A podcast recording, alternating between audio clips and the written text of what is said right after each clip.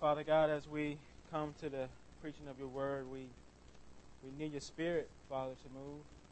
And uh, as I always pray, Lord, this is not about Alex, it's not about me, but it's always and constantly and forever about you.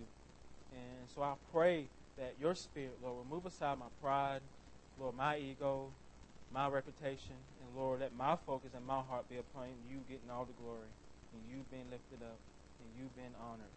And I pray that wherever your people are dealing with this morning, whatever circumstances they're living in, I pray that your preached word will speak truth into their life, that they may be encouraged, challenged, Lord, built up, and, and strengthened, Lord, in your grace by the power of your word. In Christ's name I pray. Amen. In in his book Ministries of Mercy, uh, the call of the Jericho Road, Pastor Tim Keller states that the kingdom is the renewal of the whole world through the entrance of supernatural forces. As things are brought under Christ's rule and authority, they are restored to health, beauty, and freedom. As things are brought under Christ's rule and authority, they are restored to health, beauty, and freedom. This is something that all believers have to understand and constantly remind themselves of that, that true restoration in this life comes only through Christ, through Him. And as that happens, He renews. He renews us. He renews our broken world. And so we should want and desire to see lost people, the things that are, are broken, things that are simply self sufficient and lost, we want to see those things brought under Christ's rule and authority. We should pray for that. All through the power of his gospel, by the work of his spirit. And this idea of being brought back under the Lord's rule and authority is not some modern concept. It's not something that I just came up with this week to put into a sermon. But the whole Bible, if you think about it, is about that. It's about Him bringing lost people to Himself in saving faith.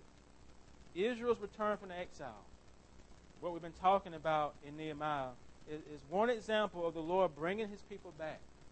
He brought them back to the city in which he has chosen to make his name dwell. What city is that? Jerusalem. And in this restoration process, the Lord also restored their worship, their community, their personal dignity. Remember what Isaiah's brother said to him? What did he tell them? What did Isaiah's brother say to him? Not Isaiah, Nehemiah's brother. What did he say to him? Wrong guy. He said the people were in great trouble and shame. The people were in great trouble and shame. And the walls of Jerusalem was broken down, its gates destroyed by fire. So it, wasn't just the restoration of the wall, the people themselves needed some restoration right? Personal restoration. Two weeks ago, we said we said Nehemiah it was going to take Nehemiah's time, consistency, and presence to fulfill the Lord had called him to do. It wasn't going to happen overnight. It will take time, consistency, and presence. Why? For there was two factors that he had to consider. Two things he couldn't just look over and gloss over. One was the opposition, the second was the community, which is made up of land, the buildings, and most importantly, the people living in that community. So we saw Nehemiah take a mental note of the opposition. Who was the opposition? Sam Sanballat and Tobiah. And if you know, remember from that sermon, he never engaged them. He never said a thing to them. It was a mental note that they didn't like me and they hated the fact that I was here seeking the welfare the Jews. So he took a mental note that there would be opposition to this work.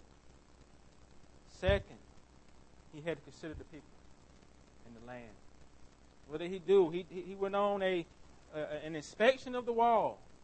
He couldn't just rely on secondhand information of his brother, so he went out in the middle of the night and looked at the damage, looked at the city, and everything that was needed. And he had to consider the people. You know why? Because he was going to need those people. He couldn't do it himself.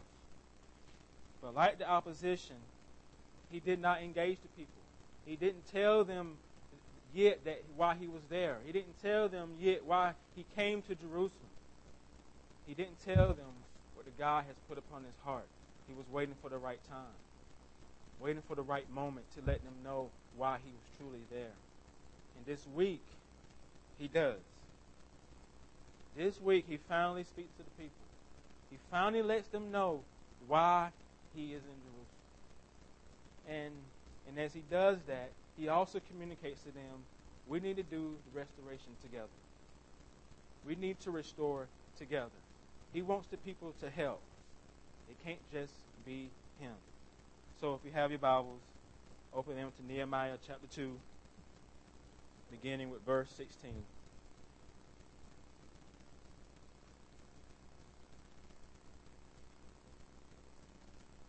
And the officials did not know where I had gone or what I was doing.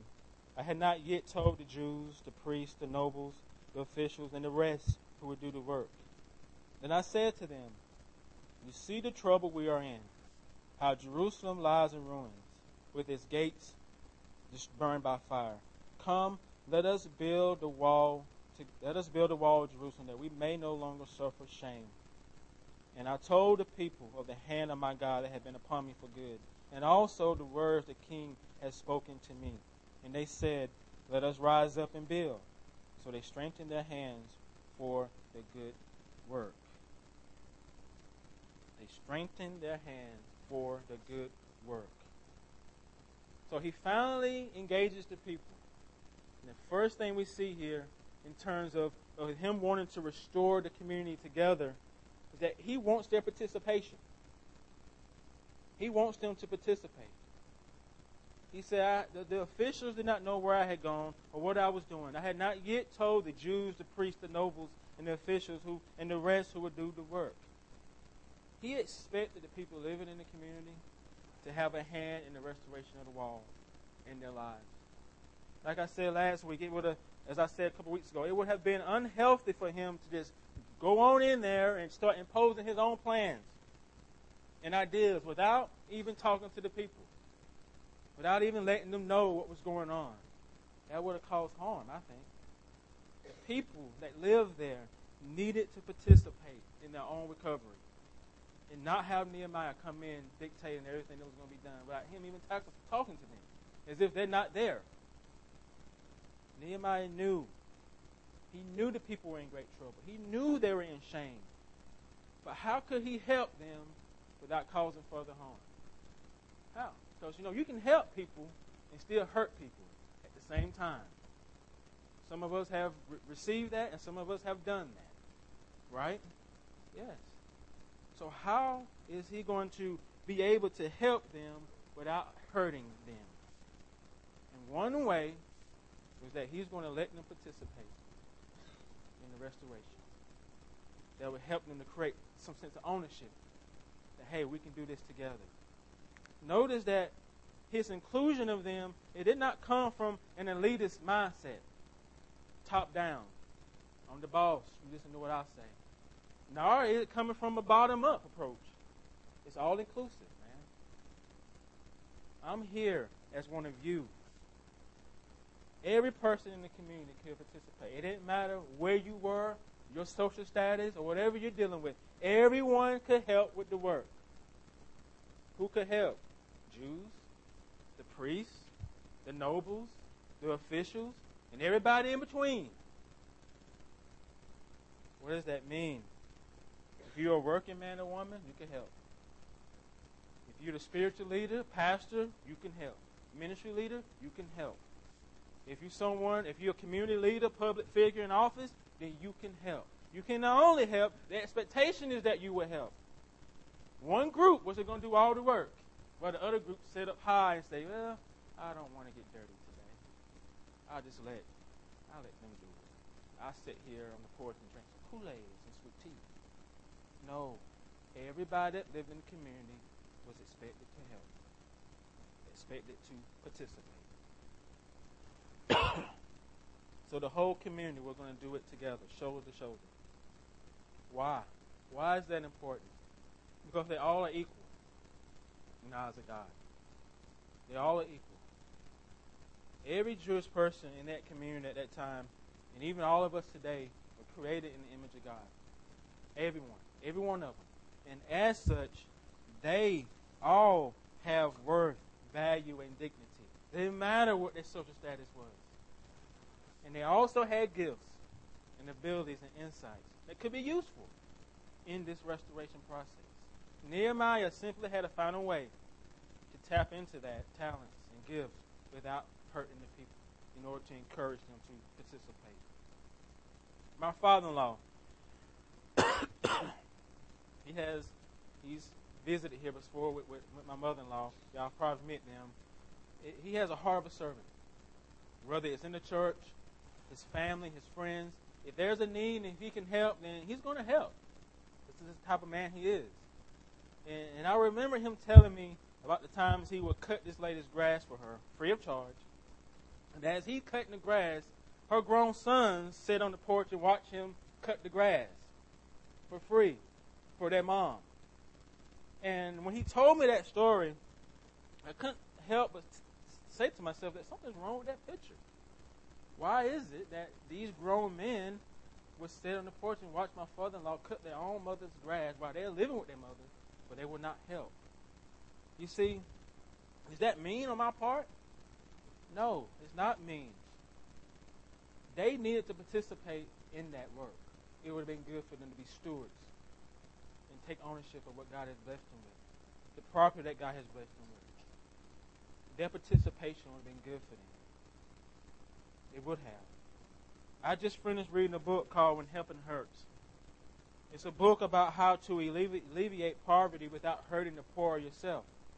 You know, even though the book is about poverty, I, I believe the principles in that book can be applied to any ministry that you engage in in which people are hurting and suffering and dealing with great difficult circumstances.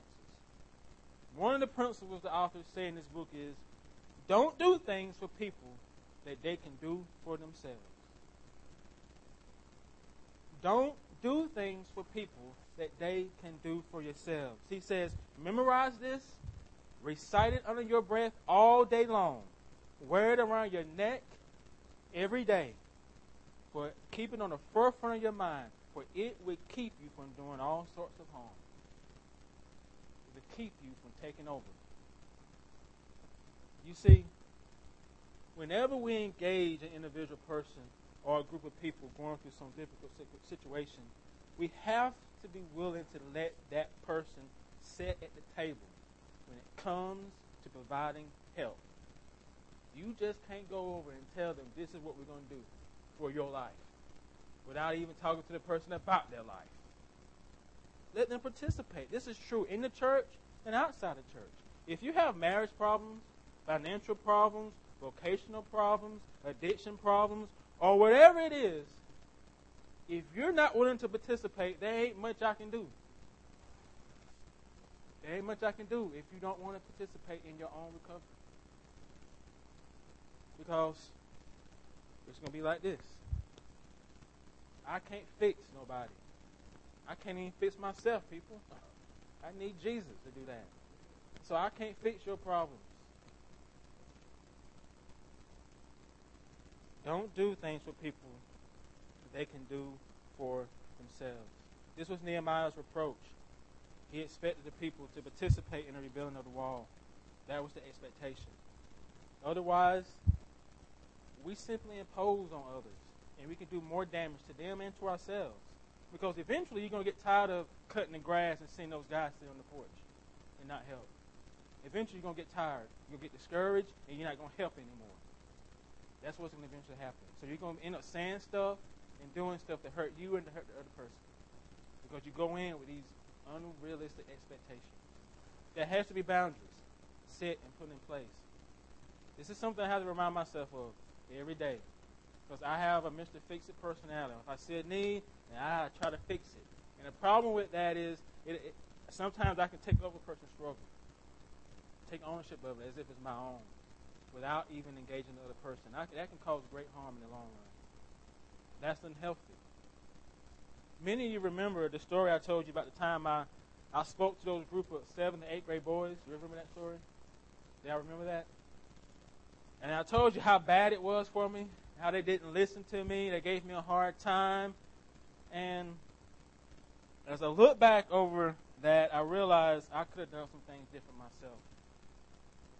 You know, I, I went there with the attitude that all these boys need to be fixed. They all were bad. They all were bad. They wouldn't listen to me. And so I went there with the wrong mindset.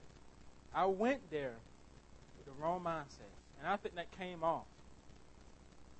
And it was good for me that things went bad.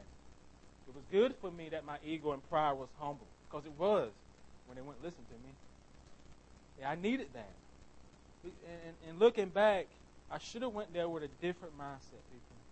Because each of those boys that was in that auditorium was creating the image of God. But you know what? And I failed to take notice of that. I assumed that they were all bad, that nothing in their life was good. And so I had to go there and speak to them about character as if they didn't have any. And that was shame on my part. Because, yes, they, they are living, some of them are dealing with difficult issues and, and situations. But everything in their life is not unhealthy and bad. And you know, and, and, and you know what, what, why I did that? You know why I thought that way? I assumed because of the way they lived and went to school that they were the way they are. I assume because they went to this school and lived in that particular neighborhood that their, all their life is broken. That's not right. That's not right on my part. I failed to take notice that even though they live in a particular neighborhood and even though they went to a particular school, they still had dignity, self worth, and value because they're creating the image of God. And because of that, not everything in their life is broken. There's something in there, something in and out that, that, that, that reflects God, even though they live in different, difficult circumstances. So I had the wrong focus. Every person that you're going to come in contact with in your life, wherever you go, is creating an image of God. Now, here's the thing the image is shattered because of the fall, because of Genesis 3, but it's not completely destroyed. You realize that, don't you? Because if it was completely destroyed, that would be, the world would be a lot more evil than it is. You realize that, right? If we was truly as sinful as we could be, the world would be a lot more evil than it is. God's common grace still extends to all mankind. Remember the sermon I preached on Genesis 3? The exception of the gospel?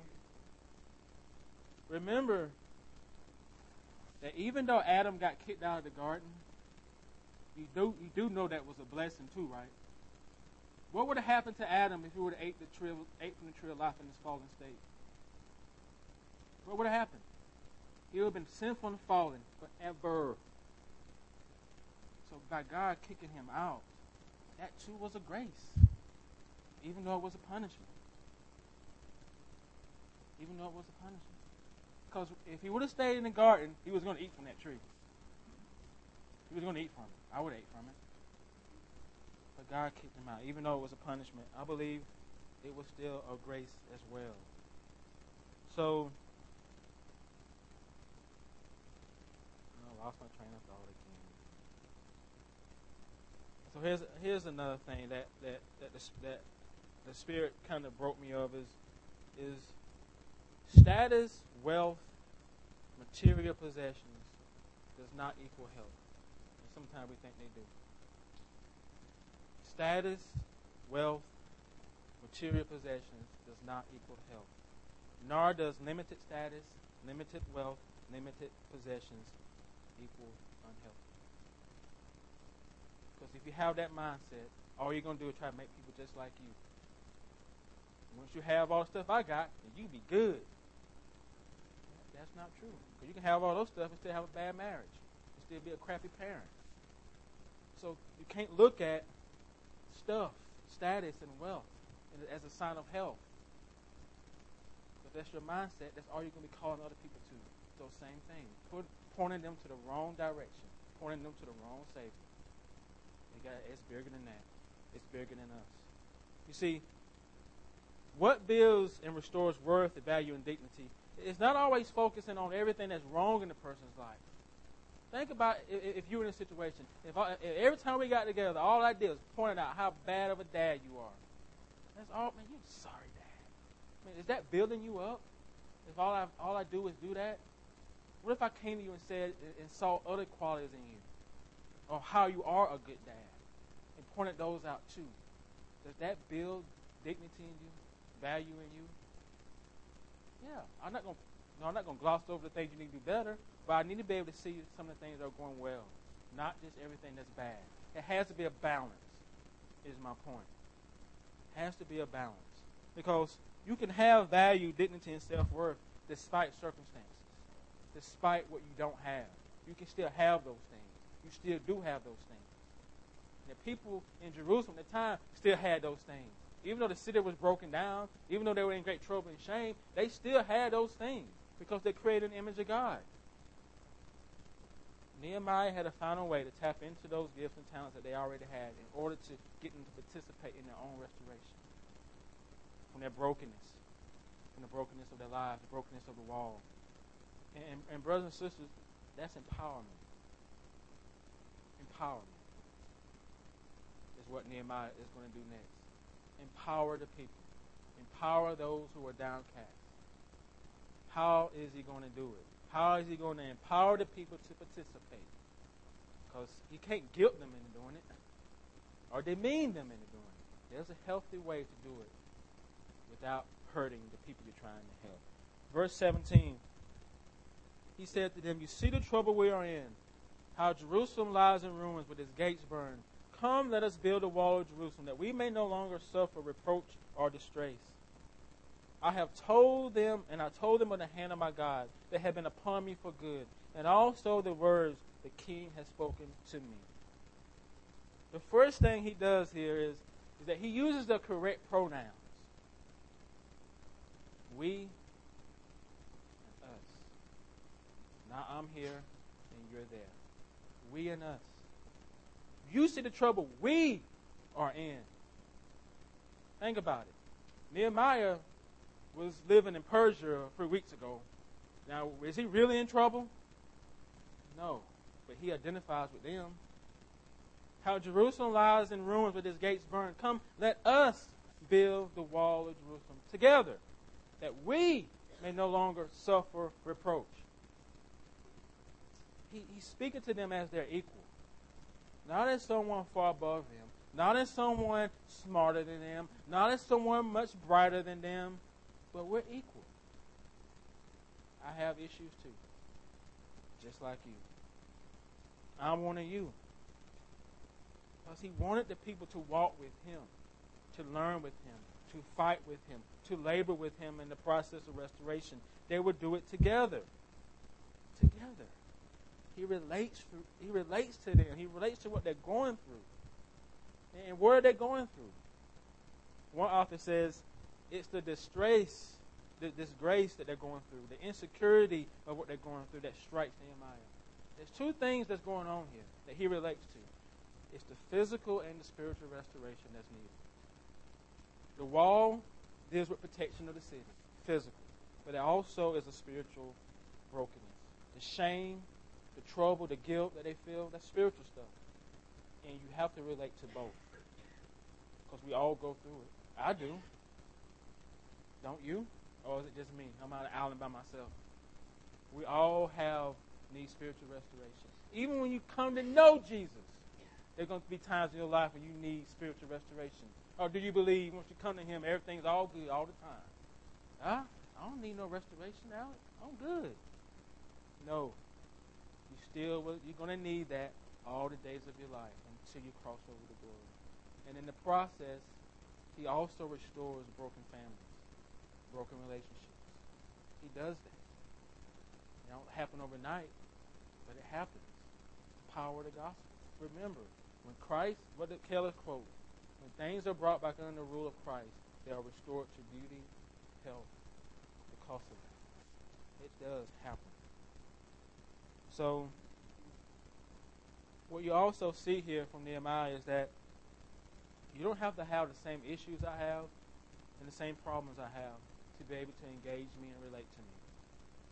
All you have to do is be mindful that you do have your own issues. And I'm always going to remind you of that because you always forget you do. I forget I do.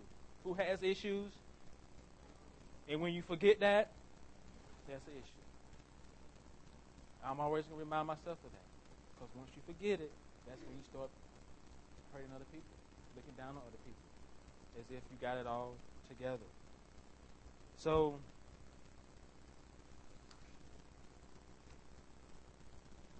because you want to know, to communicate to people that we're in this together. That's the point. We want to walk together. We want to restore together. We want to learn together. We want to fight together. We want to struggle together. And what does it look like? How do you get to a place where you can walk together, a place where you can actually restore together, a place in which you can actually empower one another in the body or, or whether if you're in the community? First thing we have to do, we have to curb our assumptions. I said this two weeks ago. You have to curb them. Like I should have done when I spoke to those boys. Don't assume you know more about a person's situation than they do. Don't assume you know more about being homeless than the person who's homeless. See what I'm saying? Don't assume you know more about being materially poor than the person who is materially poor. Don't assume that.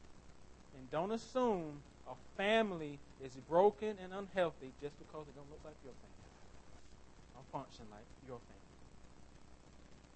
Don't assume that every male that lives in a certain community is a deadbeat dad when you never engage that man to talk with him.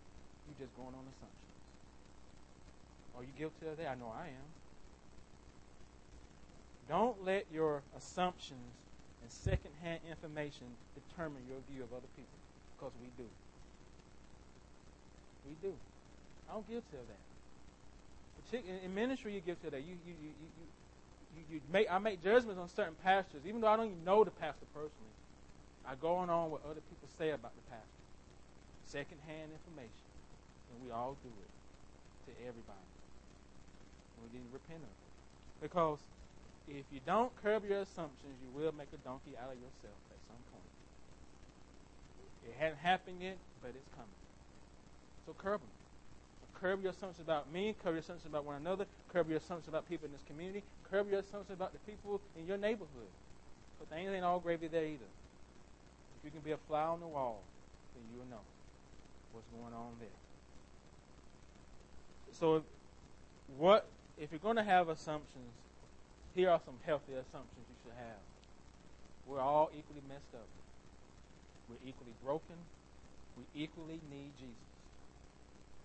We equally need Jesus. We equally need spiritual and physical restoration. We equally need His grace every day. It ain't just one type of person in need of that. You need it, and I need it. If I ever get to the point where I, where I think you need more grace than me, then I'm in trouble. I'm in trouble. You need grace just as much as everybody else. Don't forget that. And so how does it how does this type of thinking empowers another person? It empowers because it lets them know they're not alone in the battle. Church has become a place where people hide their issues. You have everybody in the church dealing with the same thing, and they don't even know it. I'm just the only one. And the, ne- the guy next to him saying the same thing. I'm just the only one. Well, I'm just the only one. You know why they think that way? Because they deal with masks. Pretending that everything's all good when it's not. You're honest about your stuff so that people would know, man, I'm glad to know I'm not the only one.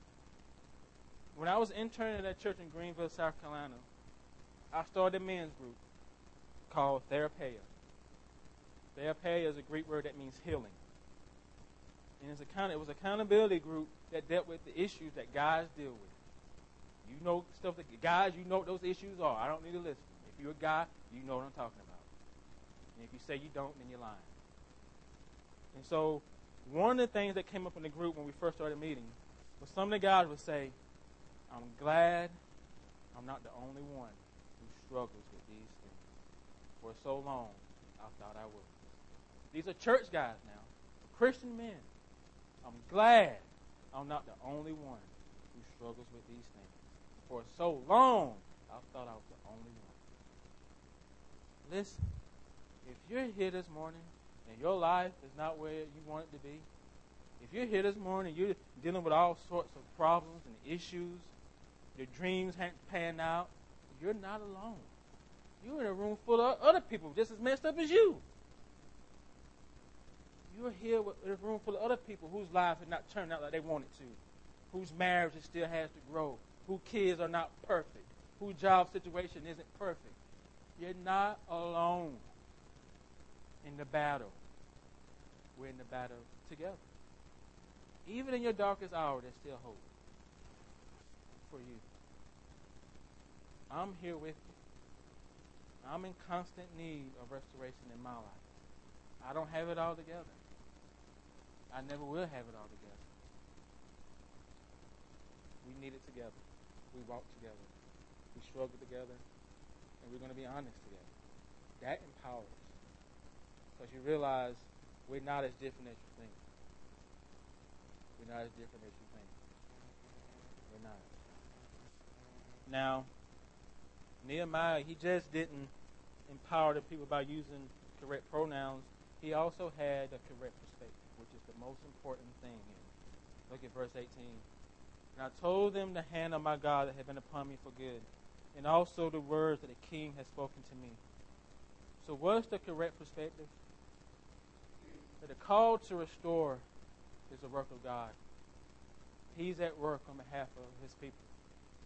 Nehemiah told them everything the Lord had done. Don't forget what Nehemiah went through to get to Jerusalem. And it wasn't just him doing it. The Lord was making a way. You, remember, you haven't forgotten the first part of the book, have you? Okay. This is what he's telling the people. How God moved. How God made that meeting with him and his brother and how he had that the heart to do something, how he prayed for four months that, that the Lord will make a way for him to talk to the king and so he can actually go to Jerusalem. And he told him how God moved. How God granted him favor in the sight of the king. And how the king gave him every request that he made. Because God was at work on his behalf. Verse 18 is Nehemiah testifying to the goodness of God. That he has not forgotten his people. And by him being there is an example of that. Look at what Jesus did. Look at what your God done. Look at what he's done. Look at what he's getting ready to do for your behalf. Even though you're hurting, even though your situations are not what you want it to be, your God is at work, even if you can't see it. And by Nehemiah standing there that day, it's a testimony of that fact. You see, the correct perspective, you got to bring the gospel into people. That's the correct perspective. Testifying to the goodness of God in your own life. That's the perspective. Because it has to be more than just having the correct pronouns. The restoration source has to be tapped into, and that's Jesus. It's not just me and you, not just us.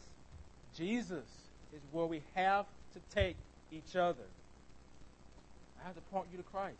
You have to point me to Christ. Otherwise, what are we doing? Can't look over that. There, that's the foundation. That's the source. That's the correct perspective. Remember Keller's quote. The kingdom is the renewal of the whole world through the entrance of supernatural forces. Do you have supernatural force? Do you think our vision statement and our money and all that stuff have natural forces? And it's no, it doesn't. As things are brought under whose rule and authority? Whose rule and authority? Christ. They are what? Restored to health, beauty, and freedom. Which means if that ain't happening, then nothing's getting restored. I don't care what we do. You see why prayer is important now? That's why it's important. Jesus cares about every area of a person's life the spiritual brokenness, the physical brokenness as well. He wants to bring restoration to all of that. But first, person has to come to saving faith in Jesus. Oh, saving faith in Jesus. The entrance of a new relationship with God, restored relationship. Because understand this the first thing when you come to Jesus that, that He does, He restores you to your Father. That's the first thing that gets restored. That's the first reconciliation, the most important one. Because everything that flows out of that is secondary to that. That's what the cross is. It's more than just Him dying for your sins. He restored you to God. That you can know God. And because of that, the good hand of your God is going to be upon you all the days of your life. And you can testify to that. When you when you share the gospel with folks, testify to that. That good hand of my God has been upon me, and this is how. This is what He's done for me. And, when, and so you're connecting people to the source of restoration, that is Jesus. And once the gospel grabs hold of a person, they will stand up and say, Well, let us stand up and fight together. Let us rise up. Let us strengthen our hands. That's because the gospel is at work. Not just because Nehemiah gave a fancy speech. Because God was at work in his people's heart. Prepare them to get ready to, to labor for the work. So don't, lo- don't lose sight, even of what's happening with Nehemiah here. It's supernatural what's happening. Because the Lord has already been restoring them, right? The restoration has already started. It started with Zerubbabel and with, and with Ezra. Nehemiah is the final piece to it, with the wall. So it's been going on. It's been happening. And, it, and it's happening in your life. Paul says in Philippians that he who began a good work in you, in you, and you, and you, and you, and you, and you, would do what? Carry it on to completion to the day of Christ Jesus. That's a promise. That nothing you go through is going to separate you from God. The fact that when you leave here today, you're going to say some things, think some things that you probably shouldn't think, and Jesus still going to love you. He's still going to love you. And if you're a new believer, there's going to be times when you struggle. There's going to be times when you fall short. Jesus died because of that. He died because of that. It's a battle. It's a struggle. We do it together. On April the 23rd, 1910, President Theodore Roosevelt gave a speech in, in Paris, France. And he called it the, the speech, The Man in the Arena. Listen to these words. He says, It's not the critic who counts, not the man who, who points out how the strong man uh, stumbles, or the, the doer of the deeds who could have done better. The credit belongs to the man who's actually in the arena, whose face is marred by dust and sweat and blood, who strives bravely, who errs, who comes short again and again, because there is no effort without error and shortcoming, but who actually strives to do the deeds who knows great enthusiasms, great devotions, who spends himself in a worthy cause, who at the best knows in the end the triumph of high achievement, and who at the worst, if he fails, at least fails while daring greatly. So his place shall never be the, with those of cold and timid souls who neither know victory and who neither know defeat. You see, when you engage in any type of ministry, you're going to know victory and defeat. You're going to know it. You're going to make mistakes. I'm going to make mistakes. I'm probably going to say something that hurts one of you in a meeting. You're going to try to do something that hurts me in the meeting. That's just the part of doing life together. The more we do life together, the more feelings are going to get hurt. The more we're going to step on each other's toes sometimes. But that's just that's not abnormal. That's normal. That's normal. And so go into this knowing that when you're in the arena, when you're participating in God's kingdom, it's going to be different. That's why keeping short accounts is so important in our families, in this family here, because we're going to hurt one another. That's that's the reality. But we got to be willing to extend grace. I got to be willing to extend grace to you, to, to everybody, because you're going to say some things that hurt me. I'll be mad for a while, but I'll reconcile with you. Don't worry to reconcile with me too. So let us pray. Father God, I do um, thank you that you are constantly, constantly at work in our lives.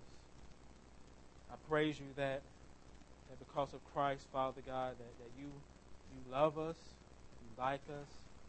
I thank you that because of him, Lord, that, that we would never, never, never be forsaken by you, no matter what we're going through, no matter what we're dealing with. I pray, Lord, that each and every one of us would truly know what it truly means to live a gospel grace centered life. That we would know what that's like. To know that we are accepted in spite of us. We are loved in spite of us. That's the power of Christ. That's the power of the gospel. And so as we go out and engage in ministry, as we go out into family, help us not to lose sight of the correct perspective. And that is Jesus every day, all the time, for all eternity. No matter what we do, he is always at the center. I thank you for that, Father. In Christ's name.